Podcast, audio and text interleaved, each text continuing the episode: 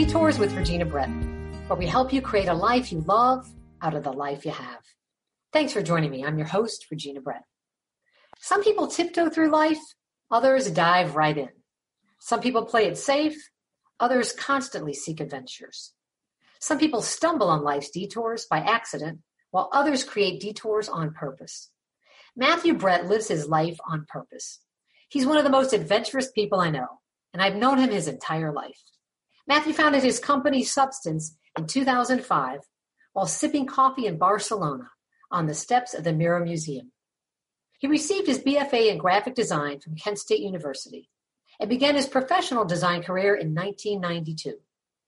He's been a guest lecturer and design critic at the University of Notre Dame, the Art Institute of Chicago, and Columbia College of Chicago. Matthew is a professional association of diving instructors, certified rescue scuba diver with over 200 dives. He's also an amazing artist, and he's here to talk about diving into life. Matthew, thanks for joining us. Thanks for having me. So I left out the most important part that you're actually my brother.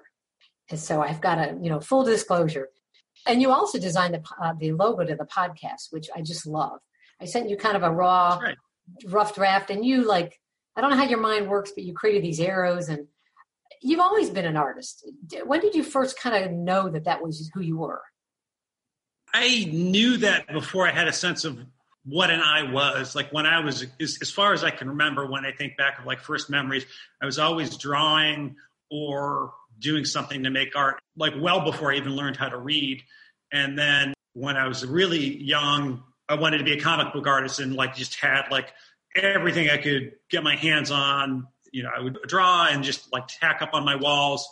So for the longest time when I was really young, that's what I was into. And I think there was, in retrospect, there was an aspect of the storytelling that I liked about it because in comics it incorporates the visual as well as the, uh, the written word to tell the story. And as a designer, that's a big part of what we have to do, whether you're doing a logo or a website. You're not just creating visuals in isolation. There's not just a style component to it. You're telling a story with words, which that's why I named my company Substance. But in terms of making art or coming up with some visual means to tell a story, I've been doing that in some primitive capacity for as long as I can remember. Now I remember you doing cartoons and drawings, and and some of them were like pretty intense. You know, I remember thinking, I wonder what's going to become of my younger brother. And look at you. I mean, you're this amazing artist. But it really did start with that raw cartoon work that some parents kind of roll their eyes at. Well, I think some people have this notion that certainly in our house, if you're going to be an artist, the word that generally precedes that is starving. And I've always had a creative side, but I've also had a bit of a mercenary side to my personality in terms of what I wanted to do. So when I was starting college, uh, Kent State University, I knew I wanted to do something with art because it was the only thing I was good at and the only thing that particularly interested me at the time. But when I was meeting with the counselor, I said, I want to do the type of art where you can make money. And they said, Oh, you want to be a graphic designer. And I had no idea what the hell a graphic designer was. And this was the days before the internet. Um, so I went over to the library and looked up graphic design and it was all this wonderful history of posters and typography and logos and storytelling. And I said, okay, I, I can do that. Uh, and that, that seems easy. And of course, it wasn't easy. It was one part of the hardest things I've ever had to do, but I fell in love with it early on. And so you went to Kent State, you got your BFA in graphic design, and then you interviewed at one of the best design firms in Cleveland. Tell us what happened in that interview. Well, I went into the interview, and it was right around when I was graduating I was still on the fence of whether I wanted to stay around Ohio because I never lived anywhere else. I always lived in Ravenna, a town of about 10,000 people. So the, the idea of going to a New York or Chicago seemed somewhat alien to me. So I was like, okay, I'll, I'll interview at one of the, the big firms in Cleveland. So I met the owner and really established name at the time. And I showed my portfolio and he made all the right approving noises and um, gestured. And he said, do me a favor, close the door. And I said, okay. He's like, I'm going to give you the best advice you're going to get in your career. And I said, What's that? And he said, Is it okay to swear on little detours? Sure. He said, Get the fuck out of Northeastern Ohio. And I looked at him like, first of all, I was like, okay, pretty sure you're not supposed to swear in an office setting. But then I was like, what's wrong with Northeastern Ohio? Like, this is, you know, Cleveland's great. And the more he talked, he, he wasn't trying to to slam on the area, but he was in effect saying, you have this great opportunity and career ahead of you. Why would you settle for this when you can always come back here? If you want to start your career somewhere else and establish a foundation, you can always work in Cleveland. But he was in effect saying, once you get further along in your career, you get married, you have kids, you have a mortgage, you're more than likely not going to do that. Um, so it kind of shocked me hearing that. But at the same time, I was like, okay, if this guy who's one of the, the places I really want to work is telling me this, that's probably a good sign.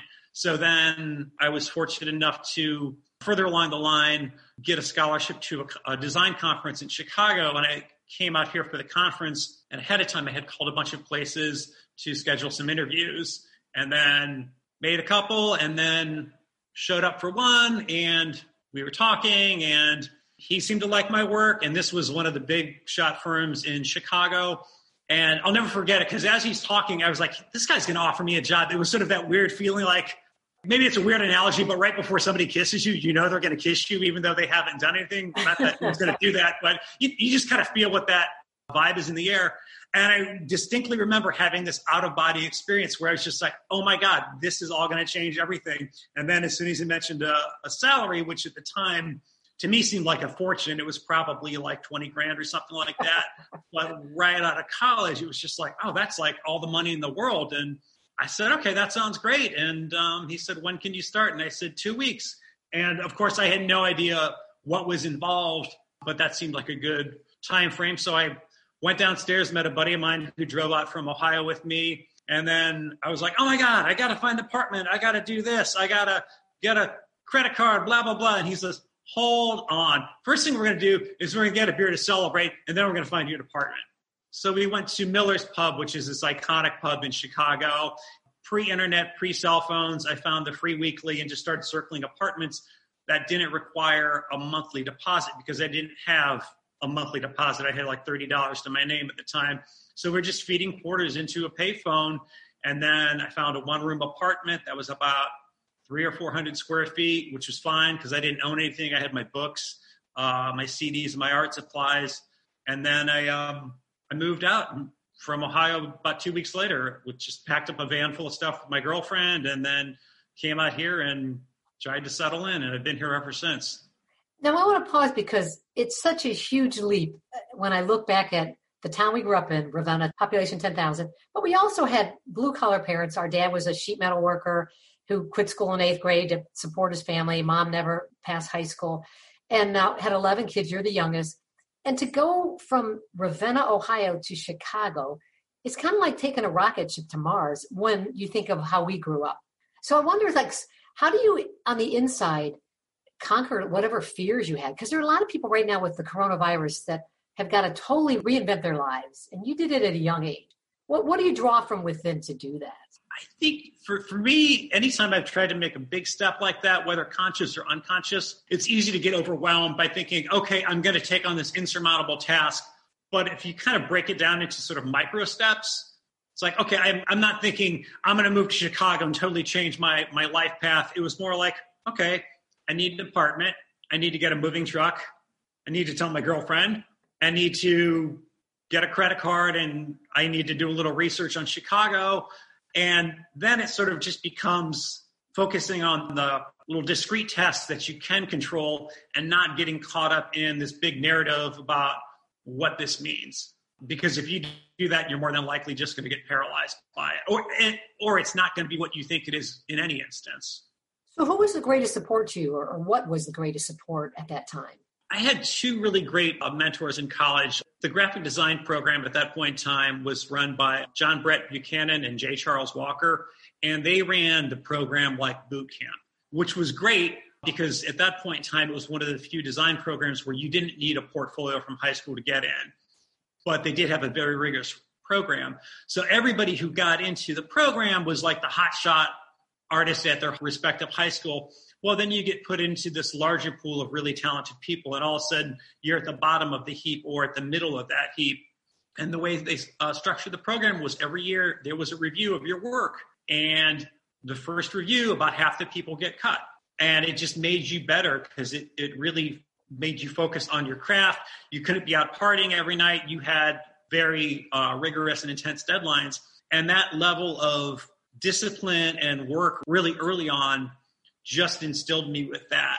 I just remember thinking, there's all these incredibly talented young people here, but I cannot work anybody.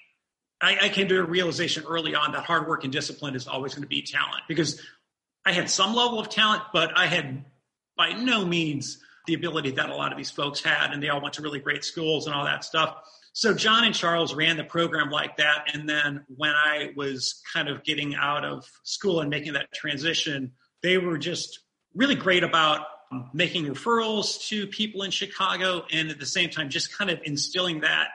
Like to them, it was the most normal thing for somebody to grow up in a small town and move to the big city, and that was the first group of people where that seemed like a natural progression as opposed to this wild, insane choice. You know, and I think it's important to note the family we grew up in, our parents really didn't encourage us to have wings. Their dream was that we just lived on little Sycamore Street in Ravenna and worked for dad. And their dreams were very small, and it was hard for them when we left. Other families celebrated, they help you move. And so you're kind of on your own once you left. I wonder, when did Chicago feel like home? Was there a moment where you felt like, this is my home now? It was a couple years because when I first came out here, I didn't know anybody. I um, pretty much as soon after I moved out here, my girlfriend at the time and I realized, okay, this is not going to work for a lot of different reasons. I didn't know anybody. I didn't have any friends out here. Sometimes when you graduate from school, there's like a group of people who migrate to a certain city. That really wasn't the case. So I was kind of on my own for about the first six to 12 months. So I just tried to explore the city as best I could and I was uh, working my butt off at my job and trying to get better at that and learn my craft. And then you sort of find your your tribe through your interests. Uh, I was always into art and design, and they had a pretty good design community out here. And then there's probably a stretch where I was out here three, four years, and it just sort of felt like home. There, there was a point when I would go back to visit my folks in Ohio, and I don't remember what particular visit it was, but it seemed like okay, this is more alien to me than Chicago being more alien to me. And that, that needle just kind of flipped. Well, I want to just uh, pause to thank you for listening to Little Detours with Regina Brett and to our guest, Matthew Brett.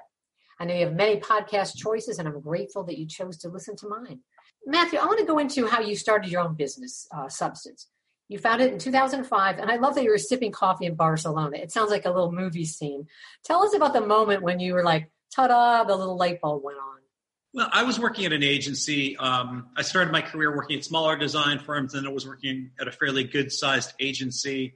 And they were going to find a new creative director, and they were either going to hire somebody from the outside, promote me to the role, or uh, promote somebody else internally to the role. And they were trying to sort that out. I didn't really find any of those prospects to be that appealing. It wasn't a place I wanted to be a creative director. I had zero interest in working for the other person who was my peer at the time and the idea that they would bring in somebody else instead of promoting me just my ego just would have interpreted that as like an insult. So i do what i always do when i'm trying to figure out my life. I took a trip and i went to spain because i'd always wanted to see picasso's guernica.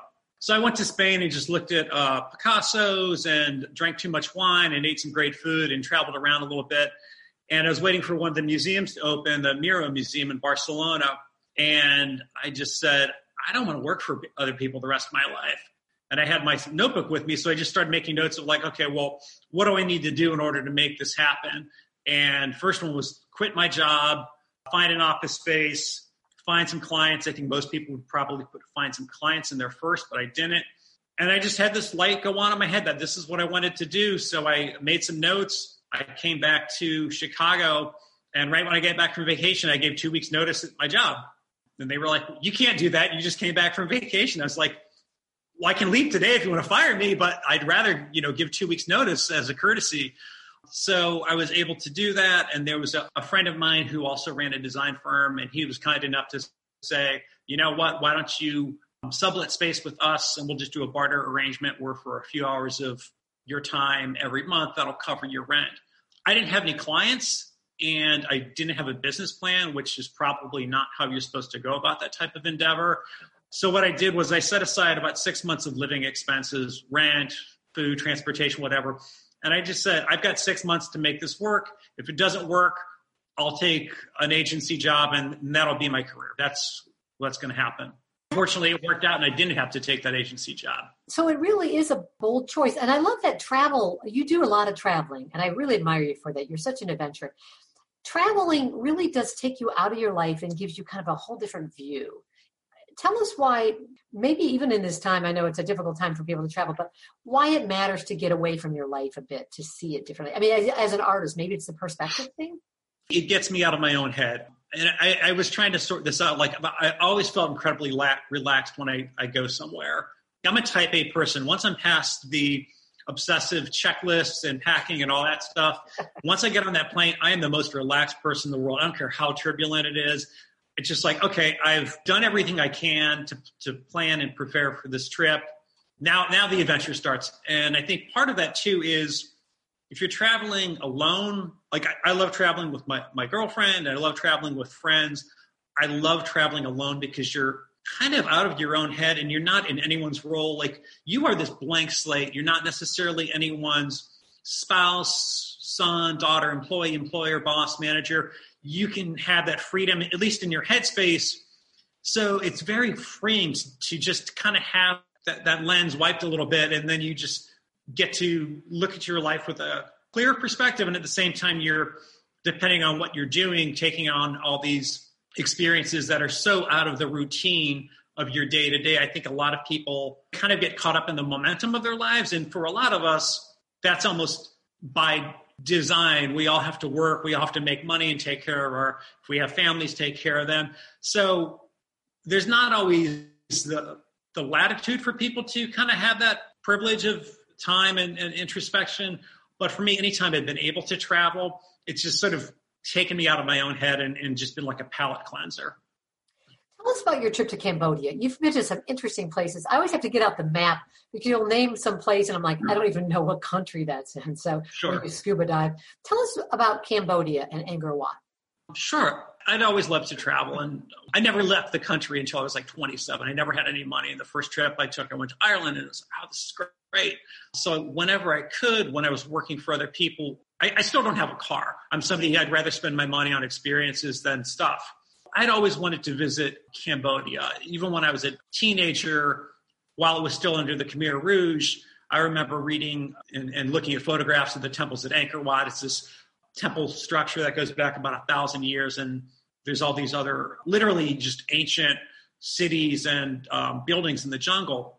And going to Cambodia to me at that point in time was like going to Mars. It was just like, how could anybody do this? It just seems so far away. And then I finally was like, I want to do this. And I went there, and as soon as I, and it's like 20 hours away. It's just like, it takes forever to get there. And you went um, alone, right? I went alone, yeah. And um, I set it up so I'd go to um, Cambodia for a few days and then go to Vietnam. And this was the first Christmas where I wasn't going to spend it with family. I just wanted to go by myself and, and do that. And as soon as I got off the plane in Cambodia, it's like we're not in Kansas anymore, Dorothy. There's like the smell of palm oil from cooking fires, and you just feel like this is a really different world. And I had this incredible experience of hiking through these temples in the jungle and kind of taking this all in. And it was so far removed from any travel I'd done before. I'd been to Europe a bunch of times. I'd been to a handful of other places that were great, but it wasn't anything like this. And I, I never lost sight of the fact that I was in a completely unique environment when it was there. And I, did, I, I was just like, I'm going to take this all in. I'm not going to take this for granted. So I was like getting up at five in the morning and just flooding my brain with as much stimuli and experience as I could it kind of set the hook in me. It, it, and not just for travel, but it was the equivalent of somebody giving me a permission slip and saying, "You can do this." The only things that this costs are time and money and a willingness to do something that makes you feel a little uncomfortable. For the first time in my life, I, I had some decent amount of money because the business was doing well. I worked for myself, so I had as much time as I wanted to put into it. And then this light bulb went on like, these are the types of experiences I want to have in my life, and not just traveling all the time, but just in terms of embracing what is it that is going to seem alien to me? What is something that makes me a little uncomfortable or a little afraid? On the old um, sort of medieval sea maps, there was the old the line drawings, and in the corner they would uh, have it say in Latin "Hic sunt dragones," which means "Here there be dragons." And the idea on the map was this is where we don't have anything mapped. So you're probably going to die here because that's where the dragons are. So you're either going to get eaten by dragons or fall off the flat earth. That was where I always wanted to go. The idea that you're not supposed to go there because it's uncharted territory and that is going to be a little frightening. That to me was what always got me excited, whether it's like in terms of a creative pursuit, if I'm trying to do design, if I'm doing some writing, if I'm doing painting. Doing what you're comfortable at is fine but you don't necessarily learn from it. If you talk to any athlete or particularly any fighter, he or she will tell you you always learn more from the fights you lose. If you win, great. You can look at the highlight reel and say, "Oh, that was a great knockout," or "That was a great goal." But if you weren't at your best and you you fail, you, you learn a lot more from that. So I was always taken by trying things that weren't this kind of expected path. And, and I'm not a particularly bold person by any means. I, I don't think so at all. But that was what I always found rewarding. And that was just kind of the avenue I wanted to pursue. And Cambodia just kind of cemented that for me. So that was the type of experience I wanted to fill my life with. It's so funny to hear you say you don't think you're very bold. You're like one of the most bold people I know. Even when you were a kid, you would speak up when I'd be like, wow, are we allowed to speak up? You just, I think you had something in you that was like, I'm not going to be comfortable with the status quo. And you took that to a new level. You know, people take up hobbies like golfing and tennis. You took up scuba diving. How did you make that decision to like plunge into that world below us? Right after I went to Cambodia, this was sort of part of that. It wasn't like a midlife crisis because I was very happy with my life and am very happy with my life. It was just more, I was thinking about the types of things I wanted to do. I'd never been a comfortable swimmer. I could barely swim. Um, I'd always have not a fear of water, but a fear, healthy fear of drowning. wait, wait, um, pause. Let me make sure. Let me say that. Say that again. You've not been afraid of water.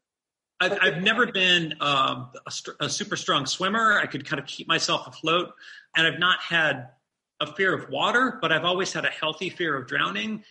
And there was just something about diving that I was like, I should try this. Went to a dive shop and got, you know, learned the skills and whatnot. And it was not something that I fell into right away because you definitely have a little bit of anxiety of like, okay, there's about 200,000 years of Darwinism telling me I do not belong under here. But once you kind of get beyond that and your skills develop and you become more comfortable, you just have this feeling like, wow, I, I get to be a part of this. In, in, meditation, you focus on your breath to stay present. It, it keeps you from thinking about your worries of the future, your anxieties about the past. When you're diving, your breath literally controls your position in the water. If I exhale, I'm going to descend because there's less air in my lungs. If I inhale, it's like inflating two balloons, so I'm going to rise. So that connection with your breath and your body keeps you just so present. So, like, i have had people ask me, oh, what was your favorite dive or what's the coolest thing you've ever seen? And a lot of times the answer is just like having that perfect day where you're like looking at the light coming in and you might even be at 40 feet or 100 feet and it just feels like this perfect moment and you're just like wow i just want to take this all in and be grateful and always think about like okay this may be the last time i get to do this so those types of experiences are what kind of pulled me into it and you've seen some amazing things i mean you don't just dive in like where everybody else goes what's the most uh, i hate to say the word exotic because everything's exotic if you see it for the first right, time one of those interesting dives for you that maybe was most challenging and most beautiful? Like, take us there.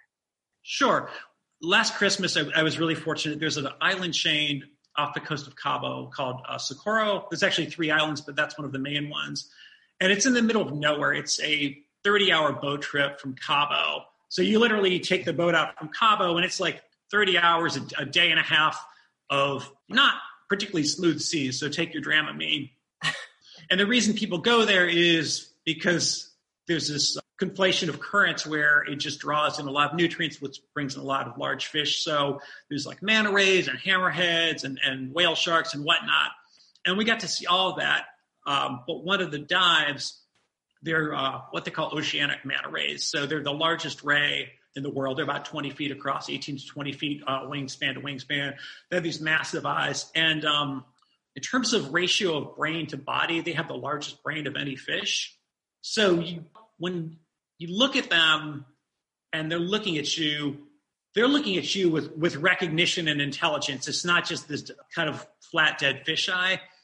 And our dive instructor, you could tell he was really taken with mantas because he wanted to name his daughter Manna until his uh, wife put a, uh, a negatory on that, and he instead named their daughter Clarion, which is a type of fish that likes to hang with mantas.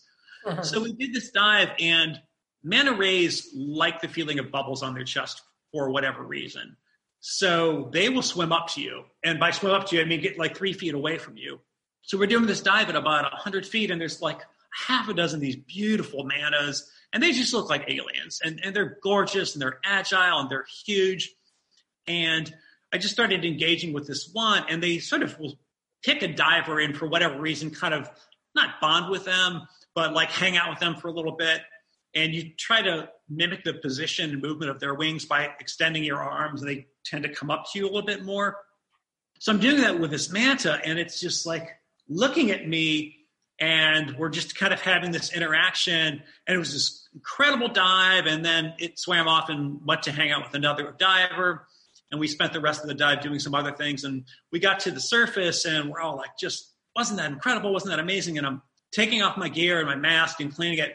And all of a sudden, I just lost it. I just started bawling. And I don't mean like getting a little misty. Oh, wasn't that something? I was just bawling. And I am not an emotional person by any stretch of the imagination. And a friend of mine was like, Are you okay? And I said, Yeah, that was just so beautiful. It was the only time in my life I've had such an overwhelming experience that I just wept because I didn't know how to process it. It was just this connection with this creature. It really felt like, okay, there's this universal connection here that I have with this animal because it's a living creature. And the fact that it's able to look at me with some intelligence and recognition was just this incredibly powerful moment. So I, I've had a lot of experiences underwater in terms of seeing different animals. That's the one that will stay with me until they um, they measure the pine box. Wow. You know, it also sounds, Matthew, like it's it's almost like the whole experience is meditation. One, the breathing, but two, you're fully present. I'm, I'm guessing your brain isn't thinking about work or Chicago or whatever. Like you're you're just totally, literally immersed in this ocean of life that we can't see. The rest of us. Exactly, and it's different than engaging with wildlife on the surface because if you're doing a safari or a hike in the woods and you see a deer or a fox, it might look at you, but the minute you move, it's going to bolt. Underwater, fish don't care. You could be swimming three feet from a shark or a ray, and, and if you're not going to mess with it, it's not going to mess with you. So you're just kind of part of that environment. And just in terms of, of your headspace, when they look at like either like stress levels, or heartbeats of, of divers. At the surface, there's always a little bit of not an anxiety, but you're getting your gear ready, you're making your sure everything's prepared, and then as soon as you drop in the water, your heart rate slows down, and it's because you're just in this different space. And is something about the mixture of being there, the light, just the quiet. The only thing you hear is your breathing, and then when you ascend, your heart rate accelerates again. That's beautiful. Just beautiful. You know, a few minutes ago, you mentioned the idea of having a, a healthy fear of drowning. And I wonder the idea of, of healthy fear and unhealthy fear. I think fear stops so many people from just taking bold risks, whether it's leaving their small town or starting a business or diving into the ocean. So, Matthew, for you, how do you know what's a healthy fear and what isn't? Or what do you do with fear in a way that propels you forward and doesn't keep you stuck? Well, I think there's a really good distinction to be made for stepping out of your comfort zone and, and being reckless and making unsafe choices. For me, I always felt that almost every fear was in anticipation of something, not in the moment.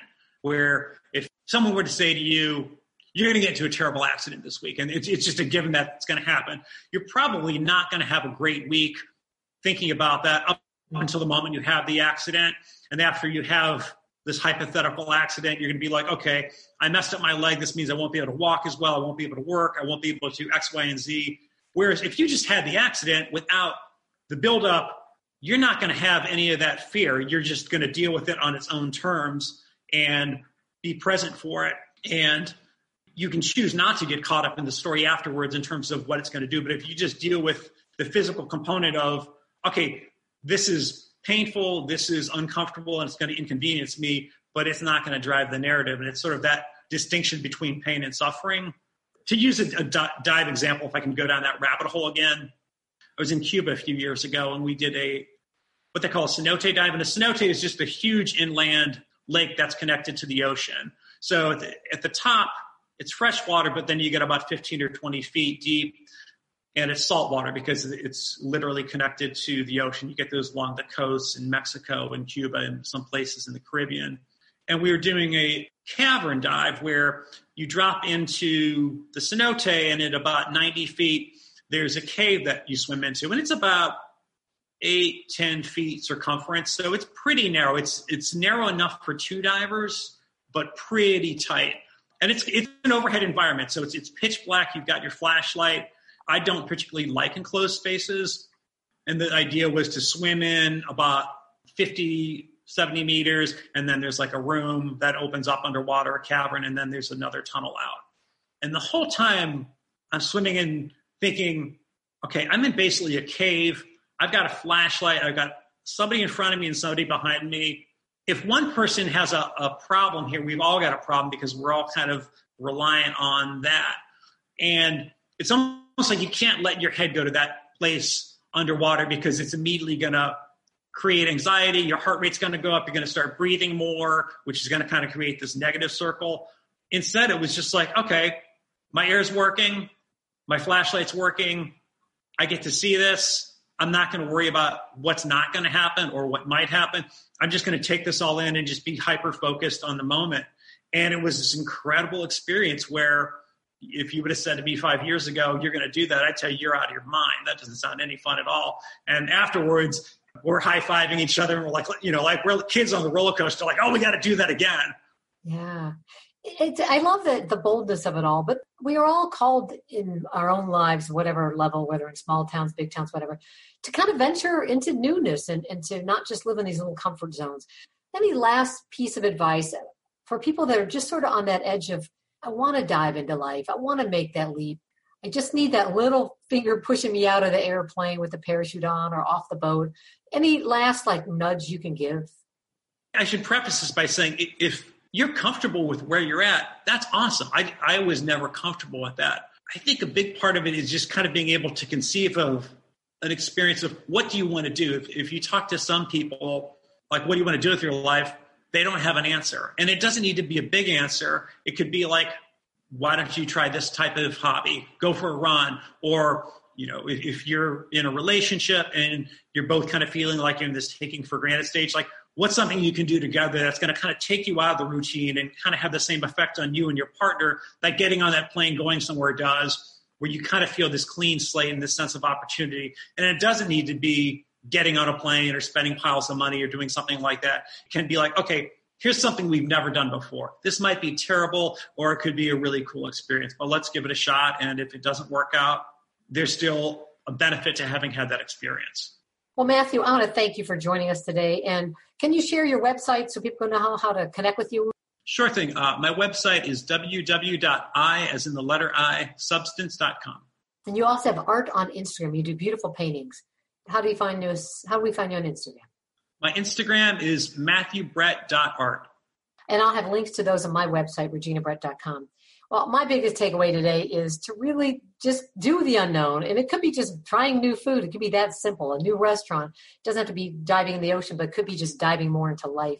Matthew, let's close with your answer to this question. What is the best thing you do for yourself every day to create a life you love out of the life you have? I meditate almost every day for about 20 minutes to a half hour.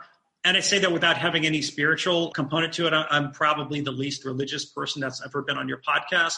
But for me, when I meditate, I just have 20 minutes to a half hour where I'm just focused on my breath, the moment, and it really just allows me to be present with my mind. And over the years, that's kind of become a tool for when I'm stressed out or have a, a not great situation going on in my life, it gives me some space between whatever the stimuli is and my my choice to make a response to that stimuli.